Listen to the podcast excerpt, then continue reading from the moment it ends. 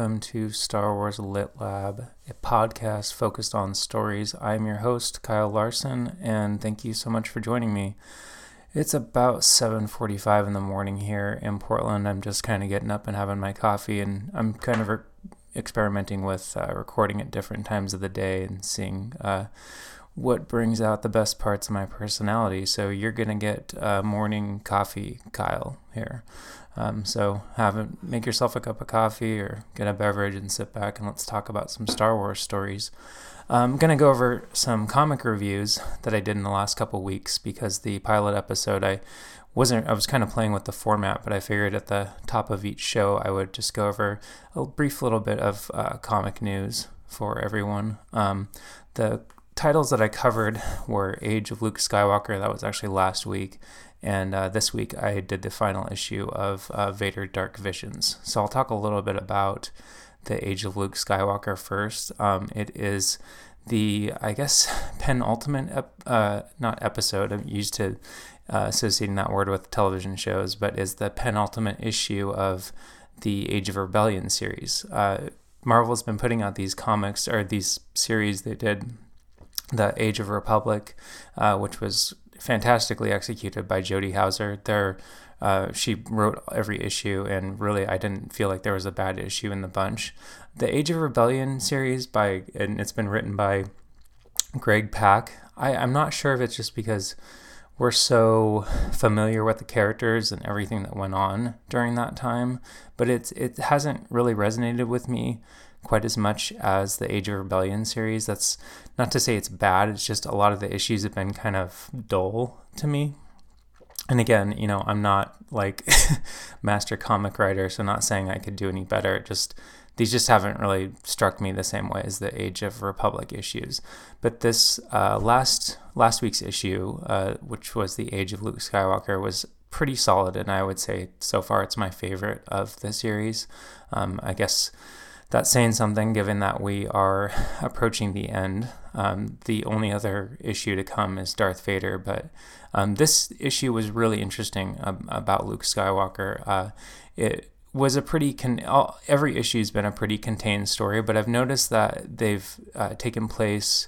Um, I guess we're concerning the Skywalkers have taken place between The Empire Strikes Back and Return of the Jedi, which is a period in the you know Disney 2014 Beyond canon that we haven't really explored a lot um, in in storytelling. I, we have a, a, really limited amount of anything that takes place around uh, Return of the Jedi.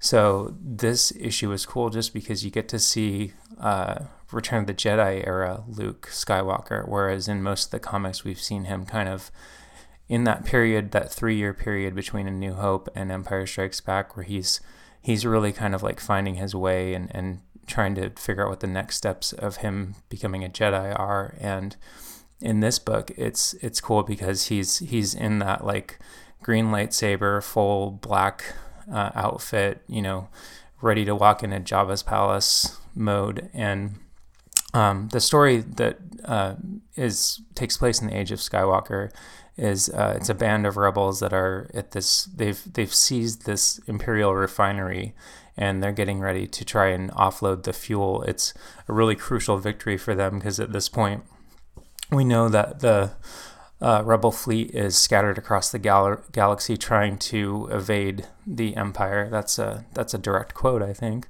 Um, but we know that uh, they're they're kind of at a crucial point and they need this fuel and it's it's emphasized several times in the issue how important this is so they the band of rebels runs into kind of a situation because they find out that even though the refinery wasn't um, staffed by imperial you know stormtroopers or whatever security it is filled with um, Imperial security droids. Um, I don't know the model. You guys will have to forgive me. I'm, I'm really bad with the technical stuff, but it's the same droids as uh, K2 from, from Rogue One. So just imagine that a space station filled with those. And uh, Luke just happens to show up. They're all kind of like, "Whoa, is that you know Luke Skywalker?" Kind of hinting that he's already this this legendary person, and we're definitely going to talk about this later in the show when I get into my main discussion. Um, but Luke shows up. He goes full Anakin on all these droids. There's actually a really cool frame of him with the green lightsaber that you know, I have to imagine that um, the artist Chris Sprouse was was putting off some Anakin vibes there. So it's a pretty cool issue. But the the real important thing that happens is uh, as this is going on, as Luke's kind of helping out the rebels and dismantling these droids on the other side of the galaxy, Sheev Palpatine and Vader are having a little conference call. Uh, they're doing their little hologram thing where Vader's kneeling down, but we're actually seeing it from the Emperor's perspective this time. And the Emperor is kind of like, look, you know, this this Luke Skywalker kid seems to be giving you trouble. Like it's three years, you know, approaching four years at this point that you've been looking for him. You're not really cutting it, Vader. So why don't you let me give it a try? And Vader like acquiesces, and he's, you know, it's almost like he's like, I hate to use the term bashful, but he's he's a little embarrassed that this kid's gotten the best of him. Um, and we know at this point, you know, Vader's determination to reach Luke. And again, I'm going to kind of come back to this in my main discussion, so I don't want to get too deep into it here. But, you know, Vader is well aware that this is his son and he wants to find him uh, for better or for worse. We'll talk about maybe what those intentions are uh, in the main discussion as well. But the Emperor decides he's going to take over. And, you know, he doesn't get out of his chair or anything, but he goes deep into the Force the dark side of the Force and reaches out and makes a Force connection with Luke. Now, this is huge to me. You know, this is uh, really suggesting that uh, Force connections are going to be something that we will see moving forward, and it's it's not the same type of Force connection that Rey and Kylo established. Um, via Snoke or, or the, the claims that Snoke did that. I still believe it was a natural connection that happened between them, but that's a whole other podcast right there. Um, so it was a um, so Palpatine establishes this kind of one side force connection, and Luke has a sense that something or someone might be in his head, but he's not really sure. And Palpatine can't really speak to him and he can't really see exactly where Luke is or what Luke is doing, but he can detect emotions and he can um, kind of detect what Luke is feeling and sensing. And Luke is at a really perilous point when Palpatine kind of tunes into what's going on in his head, and there are um, a Star Destroyer has just shown up that things are looking kind of bad for the rebels, and Luke has this this spark of fear where he thinks that he might fail the rebels. And Palpatine really seizes on that and kind of implants this vision in Luke's head. And, and maybe, you know, they don't really specify if it is, you know, implanted by Palpatine or not, but Luke um, sees this vision of himself turning away from the Star Destroyer and just, you know, heading to some distant planet and he gets to the planet and what is the first thing he does? He sinks his x-wing and then he moves on to this small village of people who are trying to they're struggling to harvest their food and offers to help. And then we see these time jumps um, of luke helping these people rebuilding their village rebuilding it into like an actual city.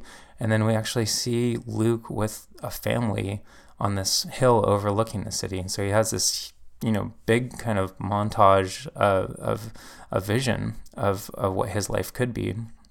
And I thought that was really interesting is that, you know, Palpatine preys on the best of intentions to uh, try to turn these Skywalkers. You know, he did it very successfully with Anakin, so why wouldn't he think this would work with Luke?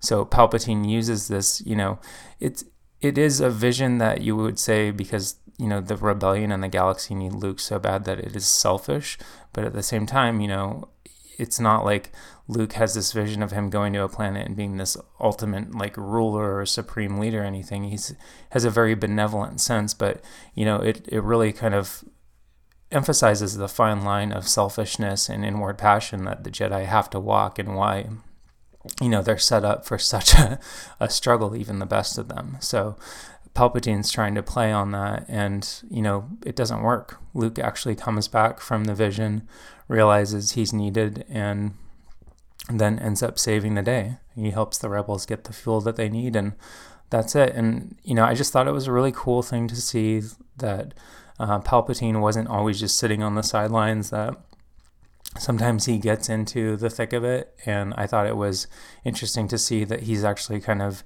getting to know Luke Skywalker in this method and maybe we don't know how many times he's done this uh, when it gets to Return of the Jedi, but I, I, thought it was also intriguing that they're bringing Force connections back to them potentially having happened in the original trilogy. Um, so I would keep an eye out for more uh, Force connections. You can read my full review of this issue at Star Wars Newsnet. Um, I'll try to link to it in the show notes. I need to be better about linking to things in the show notes because didn't do any of that with the pilot episode.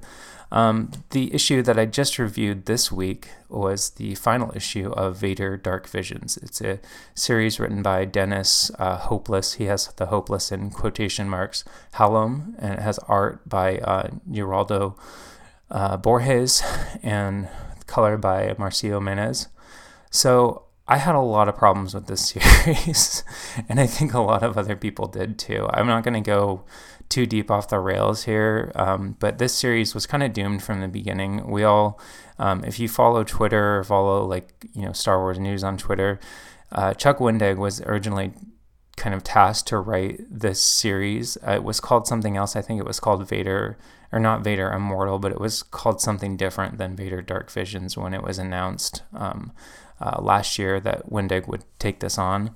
Um, and then very abruptly, uh, he was fired by Marvel and taken off uh, the project. And it, we assumed that the project was scrapped, but then Dark Visions was announced, you know, very shortly after uh, Wendig was taken off the project, and it was announced that it was, you know, the title had changed from whatever it had been previously, and um, you know, nothing against Dennis Hallum, but he kind of had the impossible task of sliding in and and and doing this this series, and um, it was really weird. I mean, and I hate to say that. I'm not saying that because it's so easy to say, like, oh, it's weird and it's weirdos. And, you know, I do appreciate the ambition that Marvel approached this series with. I thought that it was cool that they, you know, they tried to do something different. They tried to bring a refreshing uh, perspective to Vader, but it, it, just, it didn't work at all. Uh, what I felt you know, was unnecessary is Vader is the embodiment of a harrowing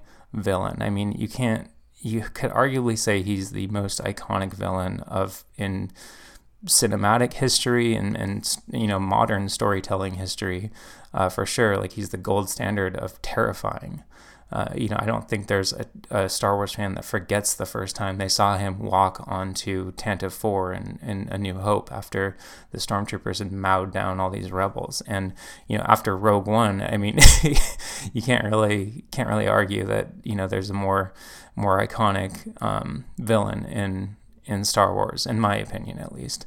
Um, and I thought that this just added a lot of really unnecessary. I, I use the term sadism um, because these these murders that each issue was essentially like him showing up and and murdering people and you know the issues because it, they were it was a, a, limited issue or excuse me a limited series and each issue focused on a different character instead of getting to know these characters you really didn't have a you just kind of had a sense of their circumstances uh, rather than uh, what their motivations were or you know why you should care that that Vader was after them and it it really dehumanized them in a way and that that's really that bummed me out a lot because I don't come to Star Wars for you know the like violence, I guess. And you know, I, I can handle violence if it serves the story, but this just really seemed unnecessary. And you know, Vader is you know for not to like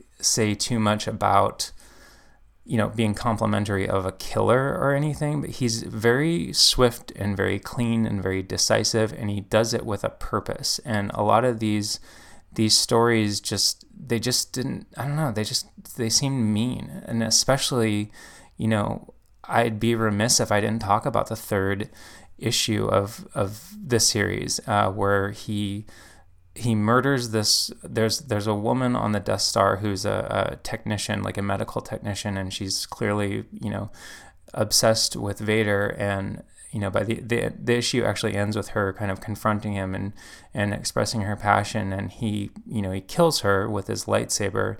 And you know that's that's bad enough. I, I don't I I'm really hesitant to uh, be okay with violence against women in you know in any type of storytelling because it's such a prevalent thing in the world these days. You know, women's safety is is continues to be disregarded even in this era of, of Me Too.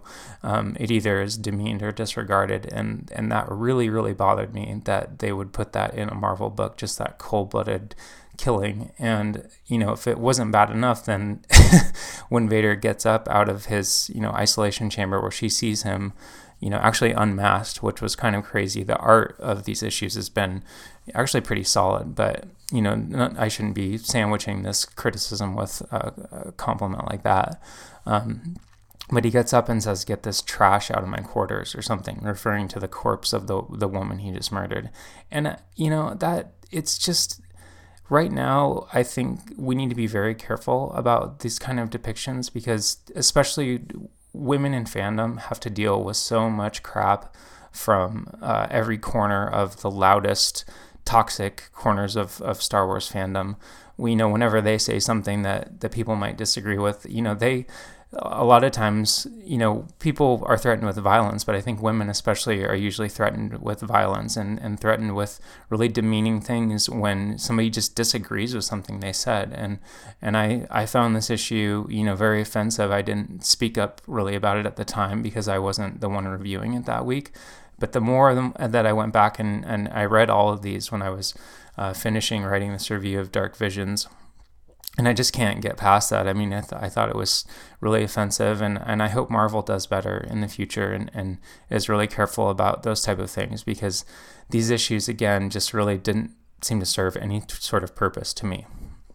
And uh, they just kind of added this layer of, of cruel sadism to to a villain that is complicated and interesting enough on his own, and, and we didn't really need that. So I'll kind of uh, wind down, and I don't want to get too worked up here, but uh, I I feel like this Dark Visions series kind of made the argument for Vader fatigue, if there was one, and it's interesting because as I say that, um, I had just received an email, uh, kind of a reminder email that Target Vader, it's another series that's coming up uh, in over the summer is is on the way. So it's Target Vader is the Marvel series, um, another Vader limited series. This one hopefully will be a little bit or a lot different because it actually is in a cool way. It's bringing back an old uh, Legends character named uh, Beilert Valance.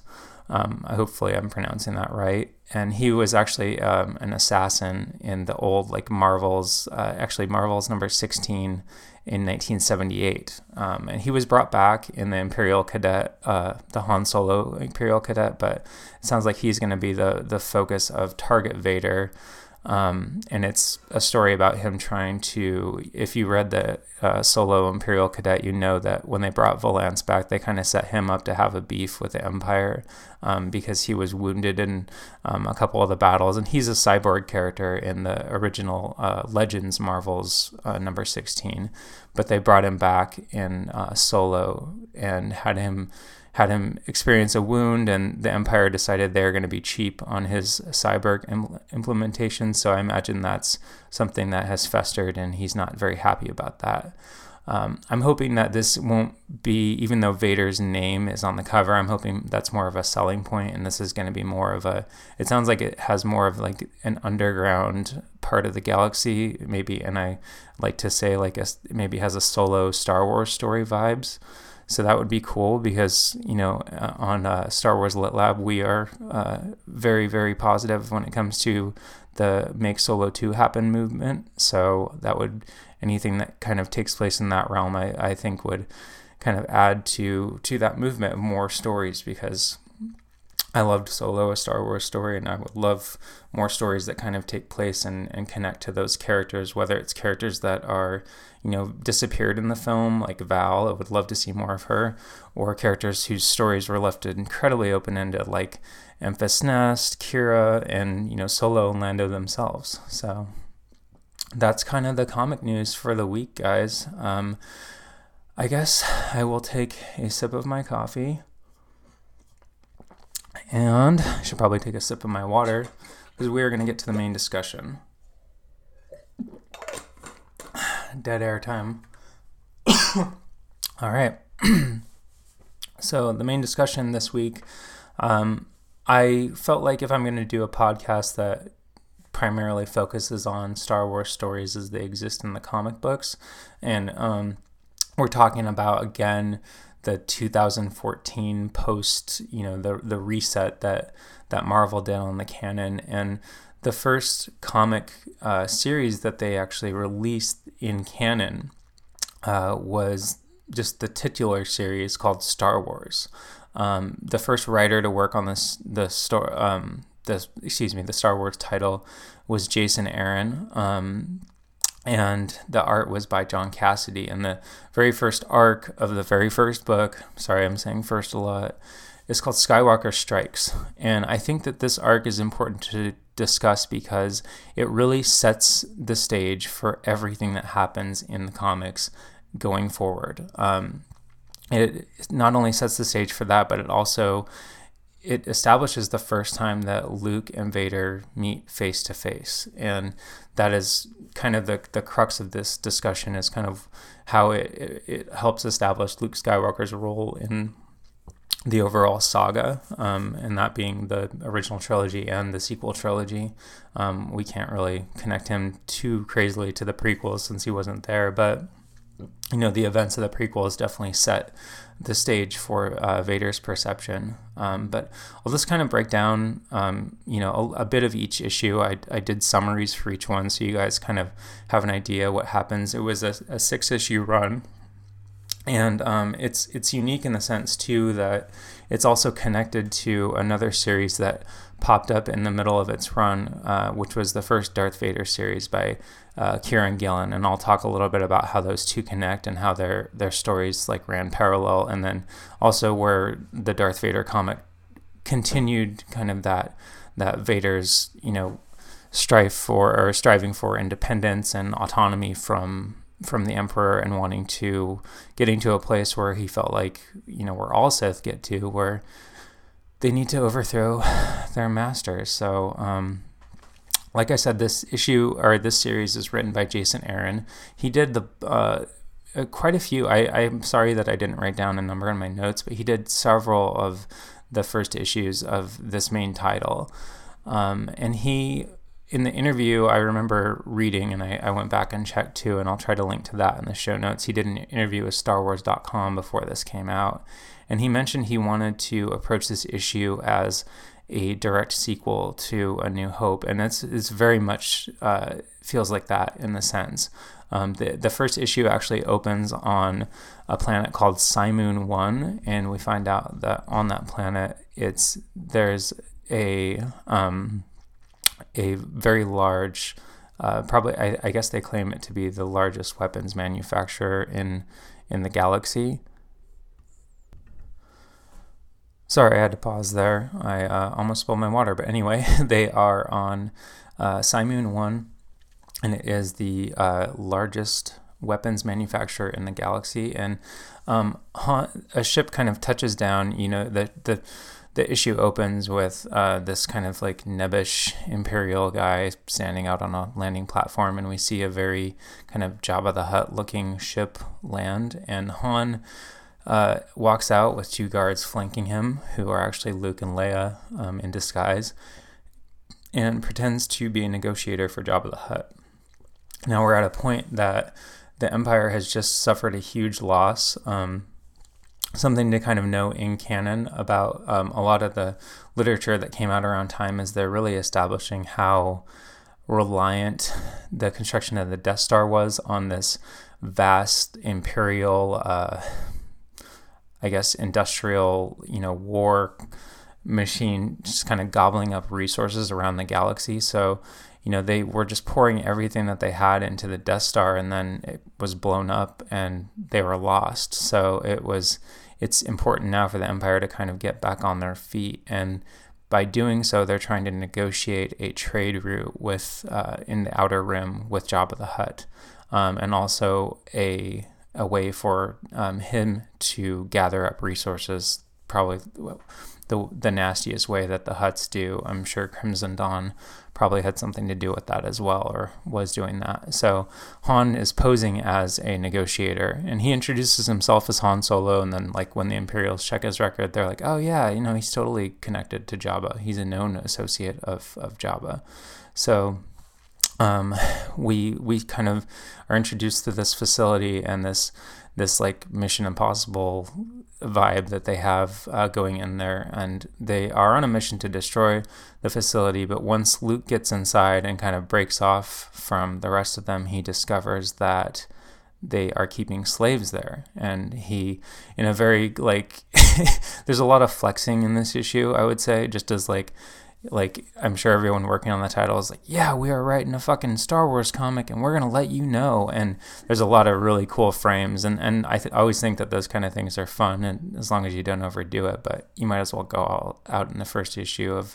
But there's a cool uh, frame of Luke, you know, like I am Luke Skywalker with his lightsaber ignited and everything like that, and he's he's releasing these slaves out of their uh, um, their confinement, and that actually complicates things because as Han and Leia are finally revealing themselves to the Imperial neg- or to yeah the Nebbish Imperial officer who's supposed to negotiate with them and and you know basically arresting him and the bucket heads and getting ready to plant their thermal detonators. Uh, the empire they forgot to, that the imperial officer mentioned a an, a negotiator from the empire was en route from Coruscant, and a shuttle just kind of slowly touches down as all this is going, and the imperial negotiator walks out, and that just happens to be Darth Vader. Shit, Darth Vader is actually the negotiator, and that would probably be pretty bad to find that out when you're in the middle of a mission. Anyway, Vader walks out, and it's actually Chewbacca is up on a turret somewhere and sees this, and he's overlooking the whole facility, and he tries to assassinate Vader. And it's kind of another cool flex. Vader just you, he senses this, so he picks up a bunch of stormtroopers that are flanking him and uses them as human shields um, to take the take the blasts. Um, then he makes his way. He realizes something very wrong is is going on and makes his way into the complex, and the the first issue ends with Luke in a corridor walking down there, and all of a sudden he hears uh, Obi Wan Kenobi's voice, and it's just the voice only. There's no you know Force Ghost or anything. They don't take that moment away from Empire Strikes Back, but Obi Wan he just says run. He doesn't say run, Luke, run. He just says listen to me very carefully, run. And then Vader turns around the corner. So that leads right into the second issue. And, you know, I, I had some problems with them having this conflict between Luke and Darth Vader when I first read it. I didn't, you know, in hindsight now, I, I see why they did this. Um, because I, I think a lot of people have always, in their head canons, thought that the first meeting between Vader and Luke is in Bespin at the towards the end of The Empire Strikes Back, and that you know iconic lightsaber fight but it actually happened here because we you know they never got to see face to face in a new hope and vader doesn't know at this point who this kid is that destroyed the death star. Um, so he's he's meeting him for the first time here in this corridor in the second issue in this you know maze of an industrial complex.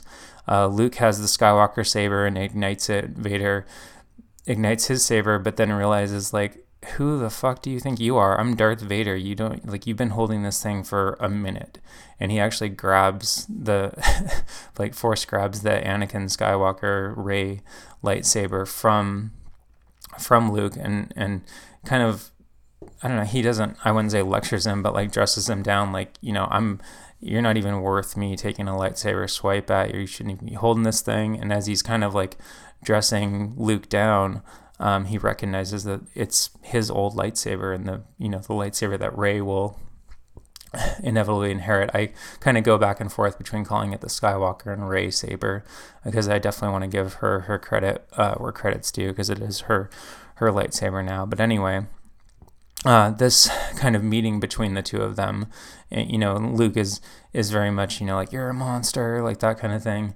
Then all of a sudden, uh, this AT-AT leg crashes through the corridor and breaks up this meeting, and that's because Han and Leia stole an AT-AT. So another kind of cool flex here is, you know those two driving around in an AT-AT, and you can see this kind of you know flirtatious uh, tension that is building up between the two of them as they they pilot it uh, through that, and they're facing off. You know, as this conflict between Vader and and Luke is going on inside, they're facing off against like you know whole. Uh, armada of uh, imperial of stormtroopers and other imperial imperial craft and holding their own pretty well.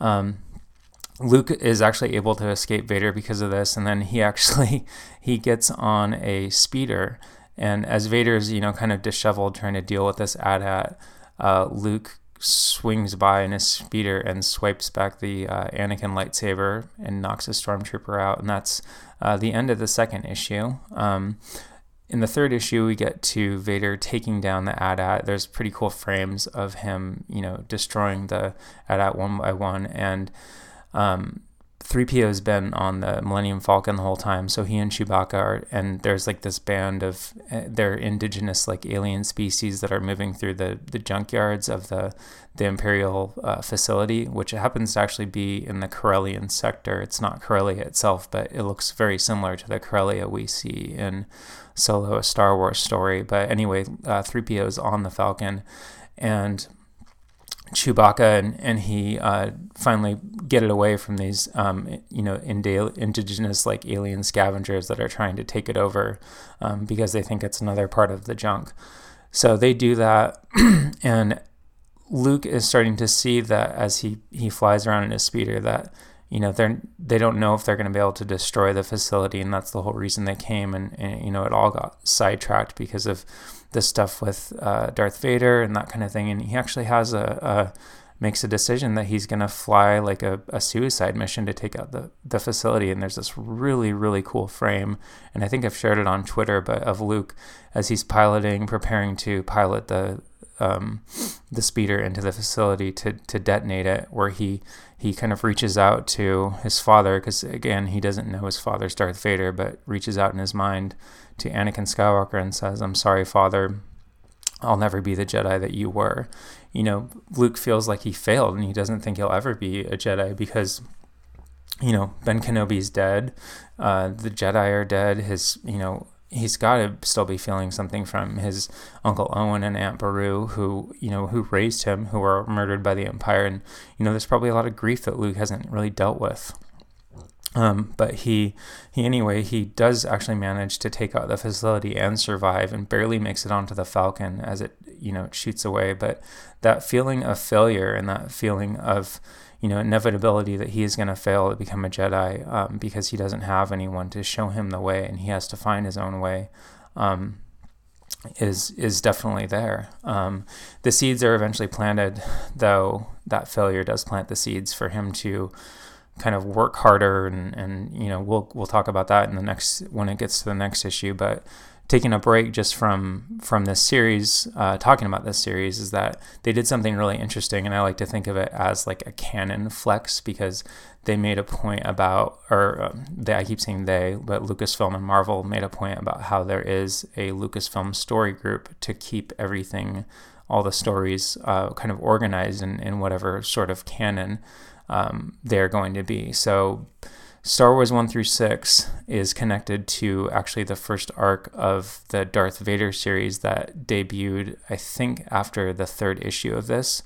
I really hope I'm not confusing you. I'm kind of confusing myself with these numbers. So, but the Darth Vader series by Kieron Gillen debuted shortly after this, and its first issue actually connects um, the dots between the third issue of this title, Skywalker Strikes, and the fourth issue of Skywalker Strikes. So we kind of see Darth Vader has, you know, again encountered this this kid who uh, seems to be very powerful with the Force. He doesn't really know what his deal is, doesn't know what his name is even, and so he uh, hires Boba Fett in the Darth Vader series to find out who Luke is and like what the deal is with Luke. Um, and uh, I think Vader knows that he came from Tatooine, and that's about it. Um, so that's where Boba Fett starts looking. Um, and that's where we get to issue number four of Skywalker Strikes. So Luke, you know, dealing with his failure, he's he decides to break off from the rebellion for a little bit. Not he doesn't leave it, but he just needs to take a break. He, t- he explains that to Leia. There's a, a kind of a cool moment between the two of them where he's you know practicing in a his lightsaber technique with uh, one of those uh, random you know those those droids that shoot laser bolts at him that he was doing on the Millennium Falcon. Again, you guys, I'm sorry, I'm I'm really terrible with technical terms. I promise I will try to get better. Um, but anyway, he is doing that. Leia comes in and, and they have an exchange, and he just says to her, "Look, I I need to go figure this out. I need to figure out what my place is. You know what I'm doing." Does that sound familiar to anyone?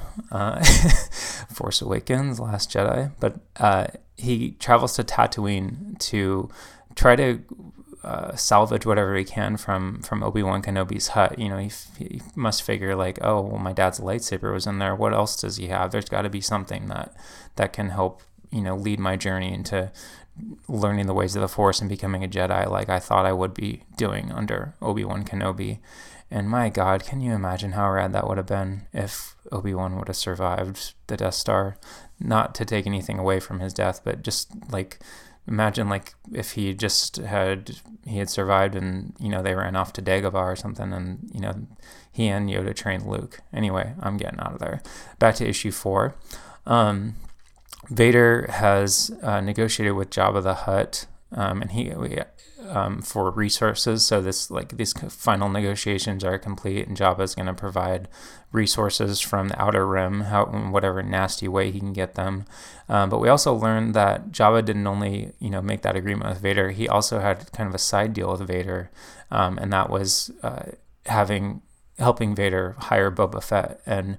Um, to track down Luke Skywalker. Um, and Jabba actually mentions uh, he's had encounters with Obi Wan Kenobi before. We do learn that later in the, the series, but um, he does kind of joke about that with Vader and um, two total assholes joking. It actually takes place. Jabba takes his sail barge out into uh, the desert and he decides he just wants to watch his men kill banthas just for sport because Jabba's a fucking asshole.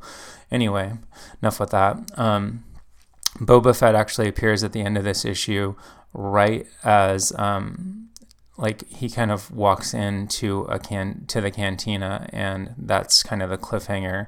Is that we now know Boba Fett, the most dangerous bounty hunter in the galaxy, is in pursuit of Luke Skywalker.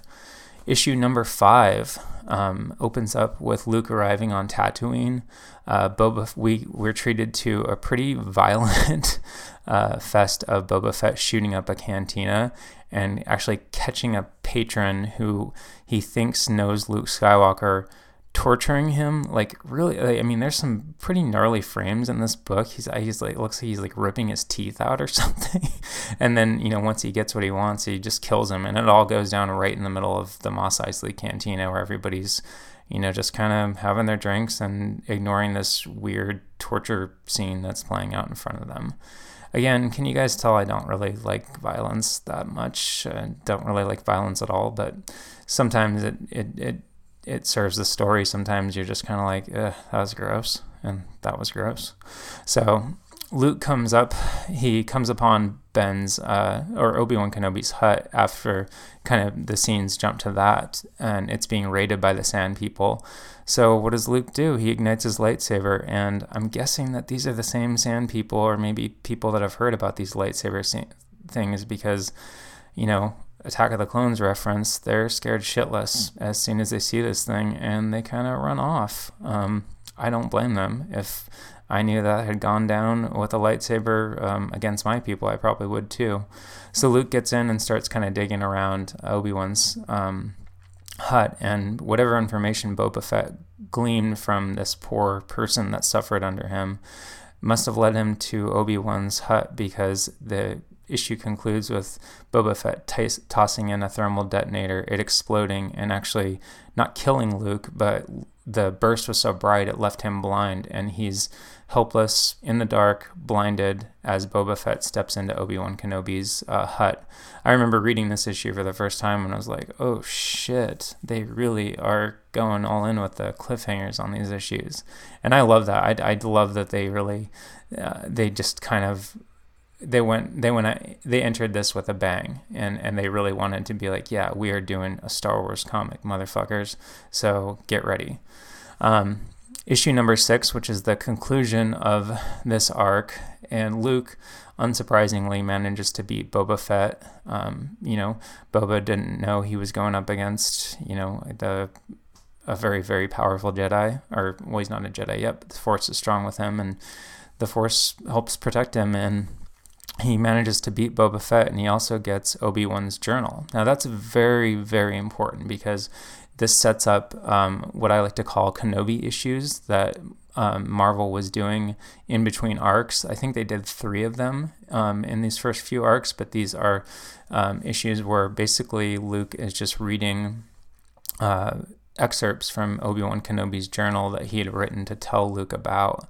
Um, and learning a few things about the Force. And it actually, there's an entire arc that's based around uh, Yoda that is um, is is essentially just Luke reading a journal and reading Obi Wan's recount of this this adventure that happens to Yoda. And I hope we talk about that sometime. I'm sure we will as we get closer to the rise of Skywalker and the Project Luminous because it's very uh, Force centric. But I'm not going to go into that here today.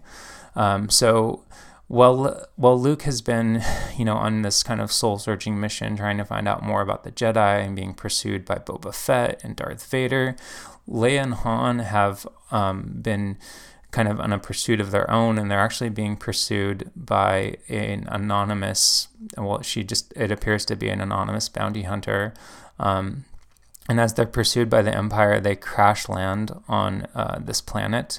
I can't remember the planet's name, but they crash land on a planet, and this anonymous bounty hunter shows up and reveals herself to be a character named Sana Staros uh, and claims that she is Han Solo's wife.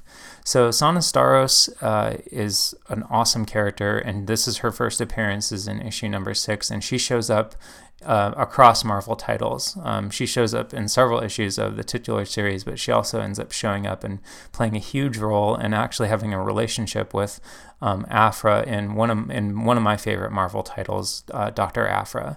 So this is our first time that we meet Sana, and we learn that um, later, we'll we'll kind of learn more about the character, but it was like an arranged marriage, and it was for show. And somehow Han ended up screwing her over in the whole thing. So she's just kind of she's not coming back to be like, "Hey Han, you're my husband. You're I'm taking you home." It's more like, "Hey Han, you screwed me over. We're gonna settle this."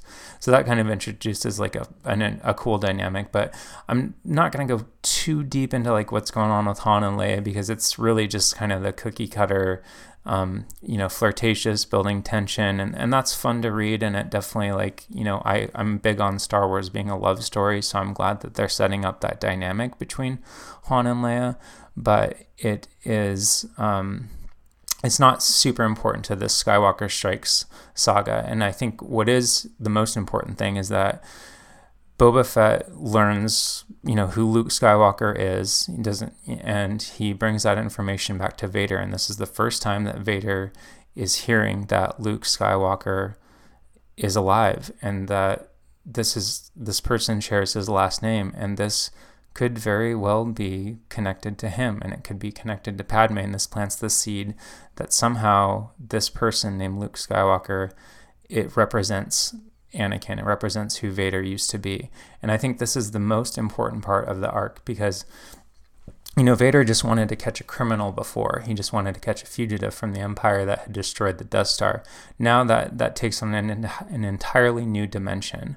And in a way, I, I have to say, like, I think this is the first time Vader feels hope since.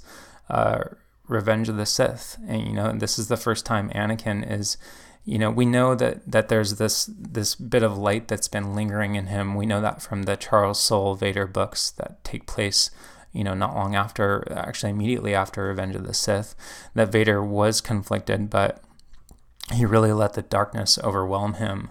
Um, but this is, you know, the reemergence of that, I would have to say, is that in that title, in that Soule title, we would see these kind of forced representations of Vader in the darkness and these little beacons of light around him. Um, and I'd have to say that, like, that's probably what we would be seeing if that existed in this moment where he finds hope and he finds Luke. And, you know, one of the most haunting frames, I think, in the comics is after he finds out Luke is alive, or he finds out that there's this Luke Skywalker person that he may be connected to. Maybe it's his son, maybe it's a relative, who knows? But it, it's somebody that's connected to Anakin Skywalker. Um, Vader just, you know, he's he's told this by Boba Fett. Boba Fett leaves, and the last frame that we see is Vader standing on an empty Star Destroyer bridge, and he just has his fist, fists clenched, and the the glass uh, between him and the vacuum of space starts to crack slightly. And you know, I just I can't imagine the storm of emotions inside him. You know, feeling this hope that conflicts with this hatred that he's really buried himself under, and then realizing too that like you know, I, I did all of this. I turned, you know, and I lost everything. I I ended up, you know, murdering the one person that I love. I, I thought that I I murdered, um, you know, my my child or my unborn child as well, and now he's finding out that that might not be true, and there might be a way out of this, and there might have been a path to redemption all along. You know, there's a part of me that believes that Anakin, you know, he went all in definitely when he killed Padme, and he was all in before that. Um, and you know that that's one of the most awful moments in the saga for me when he he killed her, and you know it's it made it made it really hard for me to accept any sort of redemption from him. But you know this this saga is about love and it's about hope, and he he realizes that there is a potential to to find a pathway to that love and to that hope in you know this maybe this person named Skywalker. And this begins really like in you know the Star Wars series and the Darth Vader series by Kieron Gillen this quest for um, Vader to find Luke and find out more about him. He eventually does discover um, through Dr. Aphra that Padme did her children did survive. Um, or that Anakin and Padme's children did survive and that Luke is actually his son. And he, he doesn't find it out in this issue, but this issue definitely sets that the stage for that and, and is the catalyst to that pursuit of, of finding out that truth.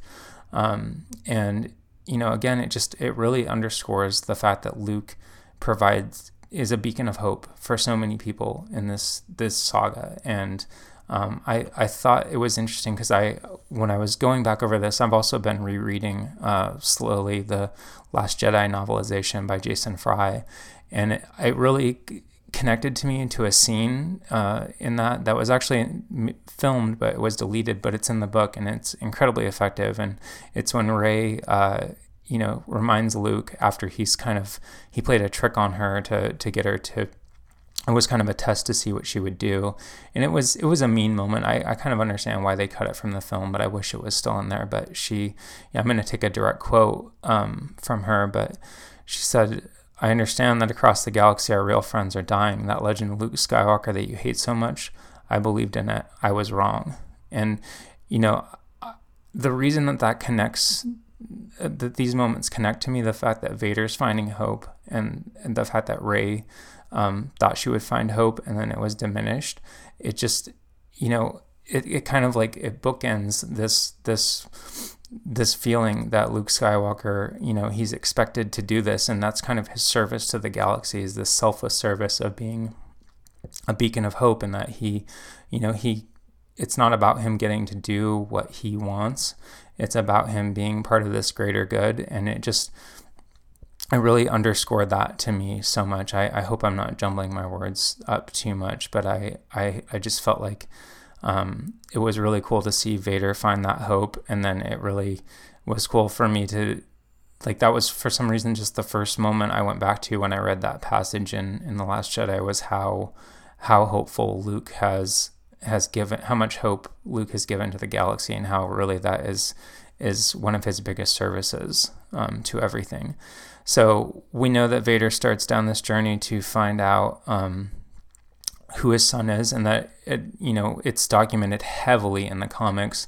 I don't. I wonder if we're gonna get any novels about it, but they've they've provided plenty of material about it in the comic, the comic books. You know, Vader, he's definitely going all in, and he's trying to find find Luke, and that you know leads right into the Empire Strikes Back and and the events that happen there, and in Return of the Jedi. And I'd be really interested to see any material, any further material that takes place um, of this pursuit between Empire and between Return of the Jedi. So.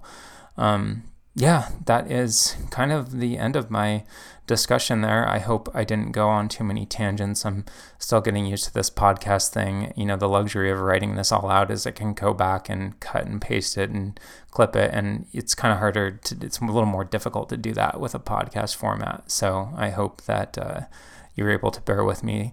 Um, a couple reading materials um, if you want to get a little further into this. Again, I recommend Skywalker Strike Saga, just as like it contains saga or, or arc, not saga, but it's a really cool, you know, contained arc. And you can get it for super cheap these days. I would encourage you first to please go to your local comic um, store or bookstore and see if they have it in stock. This has been out for a while, so they should have um, the complete series that you can just buy in one package. Uh, the first six issues just ask for Skywalker Strike. Please, you guys, go to the local comic and bookstores. Our brick and mortar stores are dying every day. They need your support. Please give them your dollars. If you can't find it there, it's available on Comixology and it's probably pretty cheap there as well. So check that if you can't find it in your local store. The art by John Cassaday is really cool. And, you know, it would be great to read it with like a tangible book in your hand as well. Um, obviously, The Last Jedi novelization by Jason Fry would be a great place. Um, and it's, you know, I love The Last Jedi, and we'll talk about that. We'll probably have an episode about that in, entire film because it's it is my favorite Star Wars film. But the novelization is is wonderful, and Jason Fry is a great Star Wars writer, a great writer in general. And I think that you uh, there's a lot to be learned there, and there's a lot of stuff that's in the novel that wasn't in the movie that that helped. You know, it's not a perfect film, but I, I feel like the novelization helps fill in a couple of gaps, but it still is my favorite film. And if you want to go really deep on the uh, the hope part of Luke Skywalker, uh, Ken Liu put a novel out in 2017, shortly before uh, the Last Jedi came out. I think it came out in September or October, but it's called The Legends of Luke Skywalker, and it's a, a collection of short stories that take place um, between Return of the Jedi and The Force Awakens, and kind of hint at what Luke was doing around the galaxy and and his uh, journey to learn the ways of the Force. And it's a very cool book. It, it is. It, I would say kind of told in like a fairy tale sense, um, because all the tales are told from a different perception, and Luke is very much this uh, uh, Gandalf figure in a lot of them. But it's it's a cool book, and I think you should definitely look at it. So, um, so that's the discussion. Um, kind of give you a little preview of what we're going to do next week as we wrap up this first episode. Um, I just finished reading an excellent Star Wars novel called Alphabet Squadron, which came out this Tuesday by Alexander Freed. Um, you can read the Star Wars Newsnet review that's currently up by uh, my friend Jordan Pate. He wrote a non spoiler review. I'll be writing this uh, spoiler review over the weekend, but I r- really encourage you all to check it out. It's such a cool book. Um, it takes place just after the fall of the Empire and the Battle of Endor, and kind of establishes like how much of a mess the galaxy was even after the second Death Star was destroyed, and all the hard work that the New Republic had to do to um, kind of subdue these really militant, violent factions of the Empire that are just um, causing trouble. If you're familiar with uh, Shattered Empire and Aftermath, um, Inferno Squad, and the game uh, Battlefront 2, you're, you'll you'll know that um, right after uh, the events of Return of the Jedi, uh, the Emperor had a contingency plan called Cinder, um, Operation Cinder, which basically just went around to different resource rich planets in the, the, galaxy and set fire to them.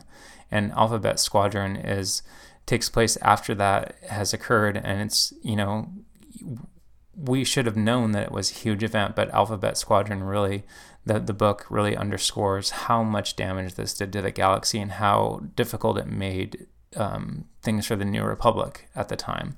Um, the the novel centers around um, a, f- a couple, you know, um, imperial expats that have um, defected and joined the Rebel Alliance, and it also uh, centers around um, the rebels, the Rebel Alliance. You know, kind of these rebellion pilots, kind of learning now that they're the new peacekeepers and the new, um, basically the new authority in the galaxy, and and kind of accepting that role. Um, there's also a really cool uh, series that ties into Alphabet Squadron because it's a crossover event between Del Rey and Marvel called TIE Fighter. Um, and that third issue of that book is actually coming out this week, and it's written by Jody Houser. And Jody Houser, in my opinion, um, is one of the uh, pretty much untouchable Star Wars writers at this point. Everything that she's writing, you know, is gold in my opinion, and this uh, Tie Fighter series is no exception. So it's very cool to have uh, her stories bouncing around Alexander Freed's stories. So Tie Fighter um, tells the story of uh, Alphabet Squadron, kind of the nebulous antagonist of the book. Not to spoil anything, is this rogue, excuse me, not rogue, but um, elite uh, wing of the Empire called uh, Shadow Squad. Uh, or Shadow Wing, excuse me. Um, so TIE Fighter tells the story of Shadow Wing, and I highly recommend that book. Um, the third issue is out next week um, along with the final issue of the Age of Rebellion, which will be about Darth Vader. I'm sure that's going to be awesome. And you know, we, have been talking about, or I've been talking about the the titular Star Wars title, the main Star Wars title. Well, the 67th issue of that book um, is coming out this next week, and it actually marks the end of Kieron Gillen's uh, work on that Star Wars title. So uh, Gillen has contributed a lot to the comics. He was the first writer um, running the Darth Vader series. Um, he created the character Dr. Aphra, and then he t- he wrote the bulk of that series before uh, Simon Spurrier took it over. And this will be his final issue in Star Wars 67, and also ends, um, which, which, has been a pretty good arc called the Scourging of Shu-Torun. And uh, Shu-Torun has played a huge role in um, a lot of the really terrible events that have happened to uh, the rebel rebel alliance in the last few issues. You know, essentially they had their fleet decimated because um, the queen of uh, Shu-Torun whose name is Trios, uh, betrayed Leia and betrayed the rebellion. And so this is kind of the final issue of dealing with that whole um, you know, the destruction of the fleet, that betrayal, and um, Queen Trios and Shu-Torun's, the Shu-Torun people's uh, relationship with the Empire. And, and they've been really abused and stepped on by the Empire, um, but they've acquiesced and they've, um, you know, the population of that planet is unfortunately at the mercy of these, they're called Ore Barons. And so I'm really interested to see kind of how the, the the story ends with uh, Queen Trios and her relationship with Leia. Leia's been really out to get her since she was betrayed.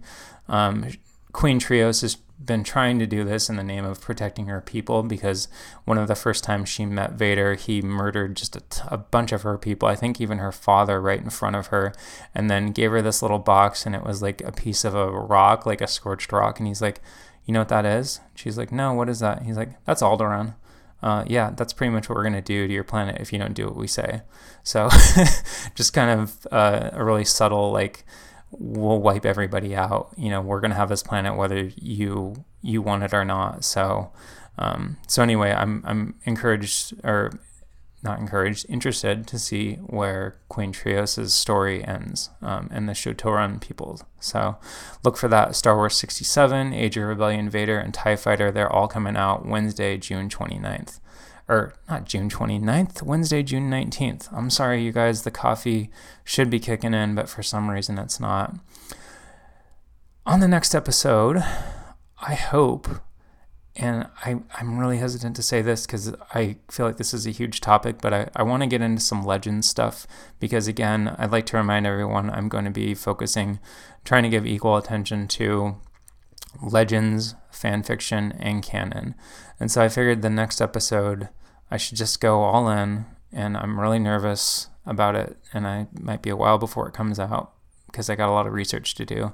But I'm going to be talking about Darth Revan. Um, and I'm going to be talking about Darth Revan in the Old Republic game, the novel, and I've also been on Archive of Our Own and found some pretty rad Darth Revan fan fiction. So if you're a Darth Revan fan, if you're a Legends fan, please get ready for that. And please uh, go gentle on me uh, after I do it because I, I hope that I can do it justice. So thank you guys so much for listening. If you want to give me a shout out, um, my email address uh, for the podcast is Star Wars Lit Lab at Gmail. The only social right now that we are on is Twitter. I don't do Facebook or Instagram or MySpace or Friendster or what you know any of that other shit. I really just do Twitter because I find it's it's super easy to connect with uh, the community that way. But we're on Twitter at uh, Star Wars Lit Lab. Just search us there. Um, you can find my uh, weekly reviews of comics and books at Star Wars Newsnet. I want to thank all my friends at Star Wars Newsnet for their they've been incredibly supportive of this endeavor. Um, when they could be, hey, you're going to be taking away Star Wars Newsnet time. Not at all. They've been super, super positive and, and the shares and everything. And I'd like to thank everyone as well who's listening, listened to the pilot, gave me feedback, has given me encouragement and support via Twitter and social. It, it means so much. I really am nervous about putting myself out here like this, and and that just the kind words it, eh, they help tremendously. I, I can't thank you enough. So my name is Kyle Larson. This has been Star Wars Lit Lab, a podcast about Star Wars story stories. I'm gonna take another sip of my coffee. Good coffee and I'm going to sign off. Um, hope you guys are doing good, and we'll see you next time. Bye bye.